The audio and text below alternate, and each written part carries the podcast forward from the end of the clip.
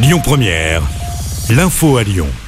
Bonjour à tous, à la une de l'actu, Ben Harper, Christine and the Queens, Zazie ou encore Benjamin Biolay. La programmation des Nuits de Fourvière à Lyon a été dévoilée en fin de matinée. Le festival va durer du 31 mai au 28 juillet. La billetterie ouvre officiellement mercredi prochain.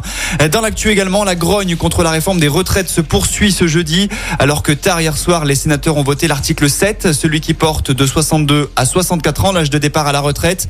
Plusieurs actions ont eu lieu ce matin à divers endroits de Lyon. L'ENS et l'université Lyon 2 ont été bloqués. Même chose pour le port Édouard Herriot. La CGT annonce aussi l'arrêt complet des installations de la raffinerie de Fézin. Les étudiants doivent également de leur côté manifester cet après-midi place Jean Massé à Lyon.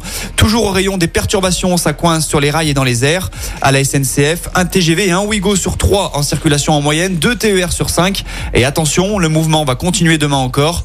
Du côté de l'aéroport Lyon-Saint-Exupéry, un tiers des vols sont annulés aujourd'hui et demain.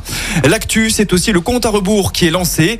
Les lycéens et étudiants ont jusqu'à 23h59 ce soir pour formuler leurs vœux sur Parcoursup. Ils auront ensuite jusqu'au 6 avril pour compléter leur dossier ou confirmer leurs vœux. En tout, ce sont plus de 21 000 choix de formation qui sont disponibles sur la plateforme d'orientation post-bac. Retour près de chez nous en politique, Bernard Cazeneuve est à Lyon aujourd'hui. L'ancien Premier ministre sous François Hollande est attendu ce soir au Palais de la Mutualité. Il y présentera à partir de 20h30 son nouveau mouvement politique, une gauche sociale, démocrate, républicaine, humaniste et écologique. Enfin, un petit mot de sport. En foot, le PSG rate le coche. Les Parisiens se sont inclinés 2-0 à Munich hier soir et ils ne verront pas les quarts de finale de la Ligue des Champions. Qualif en revanche pour le Milan AC d'Olivier Giroud.